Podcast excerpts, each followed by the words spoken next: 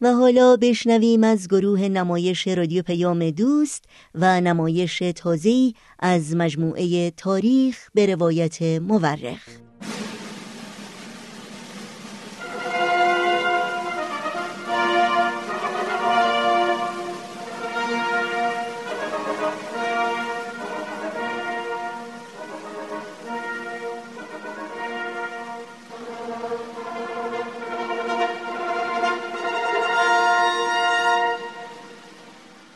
تاریخ به روایت مورخ. من کتاب تاریخ نبیل رو از ترنم دوستم گرفتم که بخونم. این کتاب یه قسمت از تاریخ ایرانه که تا حالا نشنیده بودم. کتابو که باز کردم خود نبیل که اونو نوشته شروع کرد با من حرف زدن. خیلی عجیب بود. ولی خیلی هم برام جالب بود.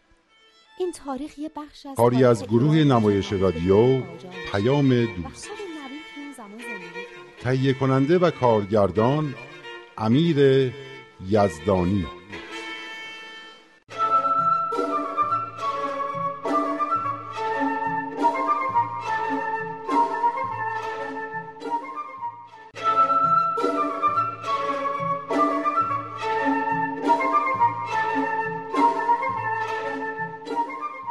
جناب نبیل در شرح زندگی حضرت بهاءالله به اونجایی رسید که بعد از شهادت حضرت باب چند نفر از پیروان ایشون از شدت غم و اندوه نفهمیدن چی کار می‌کنن و به طرف ناصرالدین شاه تیراندازی کردن و با این کارشون همه رو به دردسر انداختن. قتل عامی تو ایران به پا شد که نگو و نپرس. بابیا رو دسته دسته میکشتن و حتی هر کسی رو برای کشتن به دست سنف خودش میسپردن. چه آشوب و بلوایی شده بود. چقدر بیرحمی و سنگدلی. در این میان حضرت بهاءالله رو هم که از بابیای سرشناس بودن دستگیر کردن و به سیاهچال تهران انداختن. به فرمان شاه لشکری هم به نور و تاکر فرستادن و قصر جناب وزیر پدر حضرت بهاءالله را هم قارت و خراب کردند و هر کی به دستشون رسید رو هم اسیر کردن و به سیاهچال انداختن. اما هر کاری کردن نتونستن جرمی رو برای حضرت بهاءالله به اثبات برسونن. هر بار که عباس خدمتکار رو برای شناسایی حضرت بهاءالله به سیاه چال بردن گفت ایشونو تا به حال ندیده و نمی‌شناسه.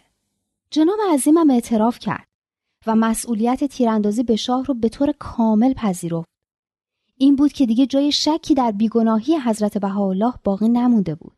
در نتیجه تلاش کردن ایشون رو در زندان مسموم کنن که از این کار هم نتیجه نگرفتن و عاقبت مجبور شدن حضرت بهاءالله رو آزاد کنند. البته تلاشای سفیر روس که روی رسیدگی قانونی به اتهامات وارده به حضرت بهاءالله اصرار داشت هم توی این قضیه بی تأثیر نبود. بعد از اینکه حکومت ایران حکم تبعید حضرت بهاءالله رو از ایران صادر کرد و گفت محل تبعید رو می‌تونن خودشون انتخاب کنن، سفیر روسیه پیشنهاد کرد که ایشون به روسیه برن و تحت حمایت دولت اون کشور قرار بگیرن. اما حضرت بهاءالله قبول نکردن و تصمیم گرفتن به بغداد برن. حضرت بهاءالله در اثر محیط بد زندان و کند و زنجیری که به دست و پا داشتن ضعیف و بیمار شده بودند. زهری که توی زندان بهشون داده شده بود به ضعف و بیماریشون اضافه کرده. برای همین یک ماه مهلتی رو که حکومت ایران برای خروج از ایران برای ایشون تعیین کرده بود در منزل نابرادریشون که دکتر بود گذروندن تا حالشون کمی بهتر شد. وقتی به سمت بغداد حرکت کردن وسط های زمستون بود. خیلی سخت بوده. با اون همه ضعف و بیماری، زمستون سخت، پای پیاده و مسیر کوهستانی غرب ایران. ماه ربیع الثانی سال 1269 هجری قمری بود. مطابق با 12 ژانویه سال 1853 میلادی. حضرت بهاءالله آن موقع 36 سال داشتند. نه ماه بود که از کربلا برگشته بودند و حالا دوباره به طرف عراق حرکت می کردند. خودشون تنها باید می‌رفتن؟ نه دخترم. جمعی از اعضای خانواده ایشان هم بودند. همسرشان برادرشان میرزا موسا کلیم پسرشان عباس که آن موقع نه سال داشت و بهایان عالم او را به نام عبدالبها می‌شناسند و بعدها جانشین پدر شد. دخترشان بهاییه که در آن موقع هفت سال بیشتر نداشت و میرزا محمد قلی نابرادری ایشان که تا آخرین لحظه حیات ایشان را ترک نکرد. این سفر که در بهبوهه زمستان صورت گرفت سه ماه طول کشید. اتفاق جالبی که در این سفر رخ داد پذیرایی گرم و محبت آمیز حیات قلی خان حاکم کرند از حضرت بهاءالله و خانواده ایشان بود. حیات قلی خان از سلسله علی اللهی بود و به اندازه ای مورد محبت و عنایت حضرت بهاءالله قرار گرفت که مردم آن ناحیه کلا تحت تأثیر شدید قرار گرفتند و بعدها هم وقتی بهاییان می‌خواستند از این طریق به بغداد بروند مورد محبت و پذیرایی اهالی کرند قرار می گرفتند.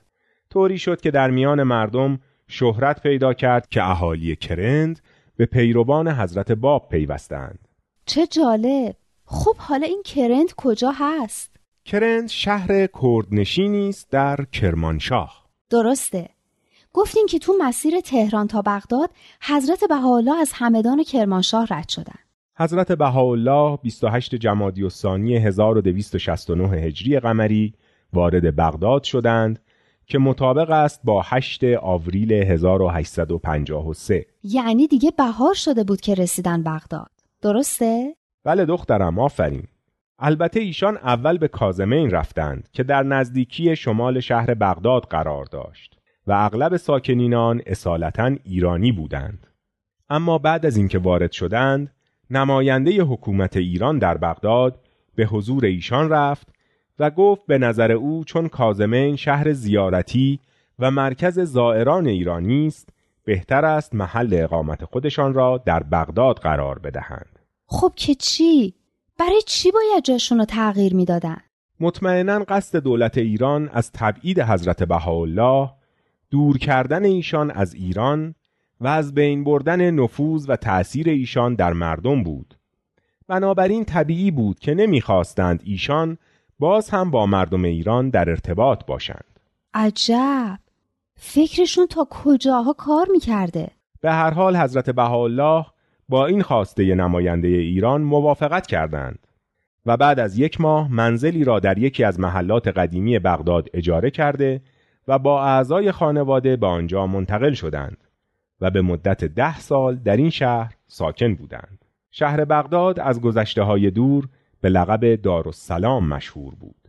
دارالسلام یعنی چی؟ یعنی شهر امنیت و سلامتی بهشت قرآن مجید در اشاره به بغداد می‌فرماید والله یدعو الی دار السلام.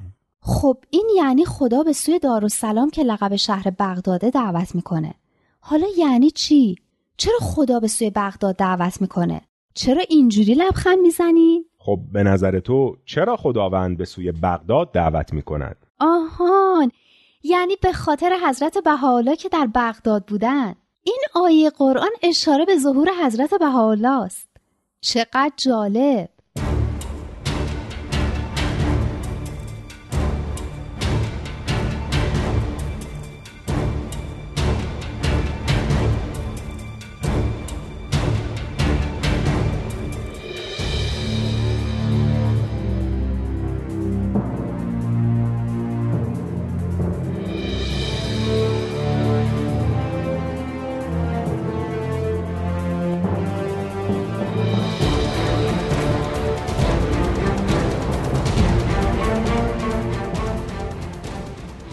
به این ترتیب حضرت بهاءالله وارد بغداد شدند.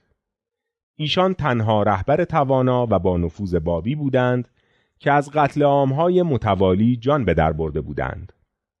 آن حضرت در سالهای پس از سکونت در بغداد رفع احتیاجات جامعه بابی را بر هر کار دیگری مقدم شمردند.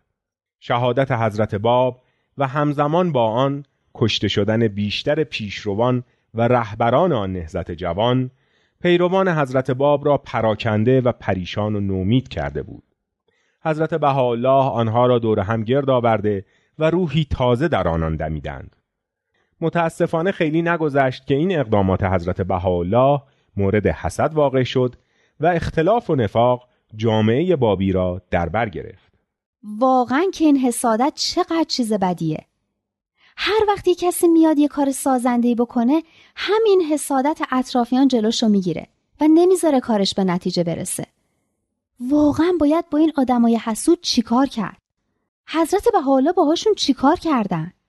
حضرت بهاءالله همان راهی را انتخاب کردند که همه فرستادگان الهی انتخاب کردند. سر به راه هجرت نهادند و برای مدتی از بغداد رفتند. بعدها خودشان در این باره فرمودند که هدف من چیزی جز این نبود که باعث اختلاف بین دوستان و سرکشی یاران نشوم. یعنی برای اینکه حسادت اون حسودا بهشون باعث اختلاف و دشمنی بین یاران حضرت باب نشه از بغداد رفتن؟ کجا رفتن؟ به کوههای سلیمانیه در کردستان عراق. هجرت ایشان یک سال پس از ورود به بغداد صورت گرفت و دو سال طول کشید. یعنی خونوادهشون هم همراهشون نبودن؟ نه دخترم. هیچ کس به جز ابوالقاسم همدانی که از یاران ایشان بود ایشان را همراهی نمی کرد. زمانی که حضرت بهاءالله به سلیمانیه وارد شدند کسی از اسرار الهی که در وجود ایشان پنهان بود آگاهی نداشت. نام درویش محمد را برای خود انتخاب کردند و بیشتر اوقات را به تنهایی در کوه سرگلو میگذراندند. گاهی برای حمام کردن به شهر سلیمانیه می رفتند و شب را در خانقاهی معروف به خالدیه در یک اتاق مخصوص میگذراندند و برمیگشتند. ابوالقاسم همدانی هم هفته یک بار لوازم و مایحتاج ایشان را تهیه می کرد و به ایشان می رساند و برمیگشت. اون وقت اونجا چی کار می‌کردن؟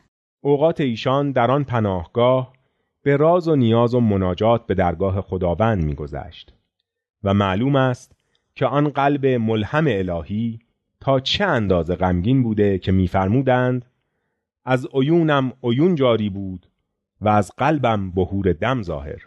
یعنی چی؟ یعنی از چشمانم چشمه های اشک جاری بود و از قلبم دریاهای خون. ایشان در یکی از آثار خودشان درباره این هجرت میفرمایند که از تهران بعد از بلایای بیشمار به حکم ظالم عجم به عراق عرب وارد شدیم. و از زنجیر دشمنان به حسد دوستان مبتلا گشتیم و خدا می‌داند که چه بر ما گذشت.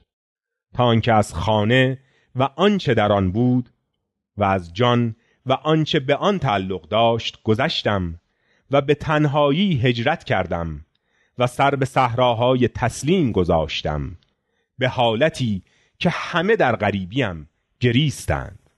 البته بیانات ایشان را برای شما ساده کردم که راحتتر متوجه بشوید. خیلی ممنون. باری یک بار به صورت اتفاقی یکی از نوشته های آن حضرت به دست یکی از مریدان صوفیه افتاد و او این نوشته را به رفقا و شیخ خود نشان داد. شیخ پس از دیدن آن نوشته همراه با شاگردان خود به سوی آن حضرت شتافت و شیفته بیان ایشان شد و از آن به بعد از حضور آن حضرت استفاده می کردند. تا اینکه یک بار تقاضا کردند مسائل پیچیده‌ای که در کتاب فتوحات مکیه شیخ محی الدین عربی است برای ایشان شرح دهند. شیخ محی الدین یکی از علمای اسلامیه درسته؟ فکر کنم قبلا گفته بودین بله شیخ محی الدین از علمای بزرگ صوفیه در قرون ششم و هفتم هجری است و فتوحات مکیه یکی از مشهورترین کتابهای اوست. اون وقت حضرت بهاءالله کتاب محی الدین رو برای صوفیای سلیمانی توضیح دادن؟ ایشان به آنها فرمودند که من کتاب شیخ مزبور را ندیدم ولی به کمک خداوند خواسته شما را برآورده می کنم. این بود که هر روز صفحه از آن را در حضور ایشان می‌خواندند و آن حضرت طوری منظور اصلی نویسنده کتاب را تشریح می کردند که باعث تعجب همه می‌شد و به تعریف و تمجید می پرداختند و آنچه حضرت بهاءالله میفرمودند را با دل و جان میپذیرفتند. زمانی هم تقاضا کردند که حضرت بهاءالله قصیده‌ای به سبک قصیده تائیه ابن فارز که برایشان اهمیت خاصی داشت و کسی تا آن وقت مانند آن را نیاورده بود به رشته نظم بیاورند. ابن فارز شاعر بوده؟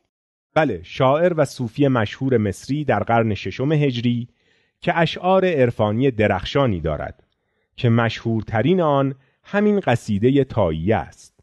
از نظر فنون شعری سرودن شعری مانند قصیده تاییه بسیار مشکل است. حضرت بهاءالله این تقاضا را هم قبول کردند ایشون که شاعر نبودن. اما دو هزار بیت نوشتند. البته فقط اجازه انتشار 127 بیت آن را دادند که به قصیده عز ورقایی معروف است. این ابیات طوری آنها را مجذوب و شیفته کرد که همه یک دل و یک زبان به مفاهیم و حقایق عالیه‌ای که در آنها بود اعتراف کردند. کم کم این آثار در آن نواحی شهرت زیادی پیدا کرد و عده زیادی از علما و شیخها و مرشدهای صوفیه و طلاب علوم دینی در سلیمانیه و کرکوک به محضر آن حضرت شتافتند و از بسیاری از اوهام و خرافاتی که بر افکارشان سایه افکنده بود رها شدند. بسیاری از آنها ایشان را از اولیاء الله می دانستند و بعضی صاحب علوم الهی و برخی هم مقام نبوت را برای ایشان قائل بودند.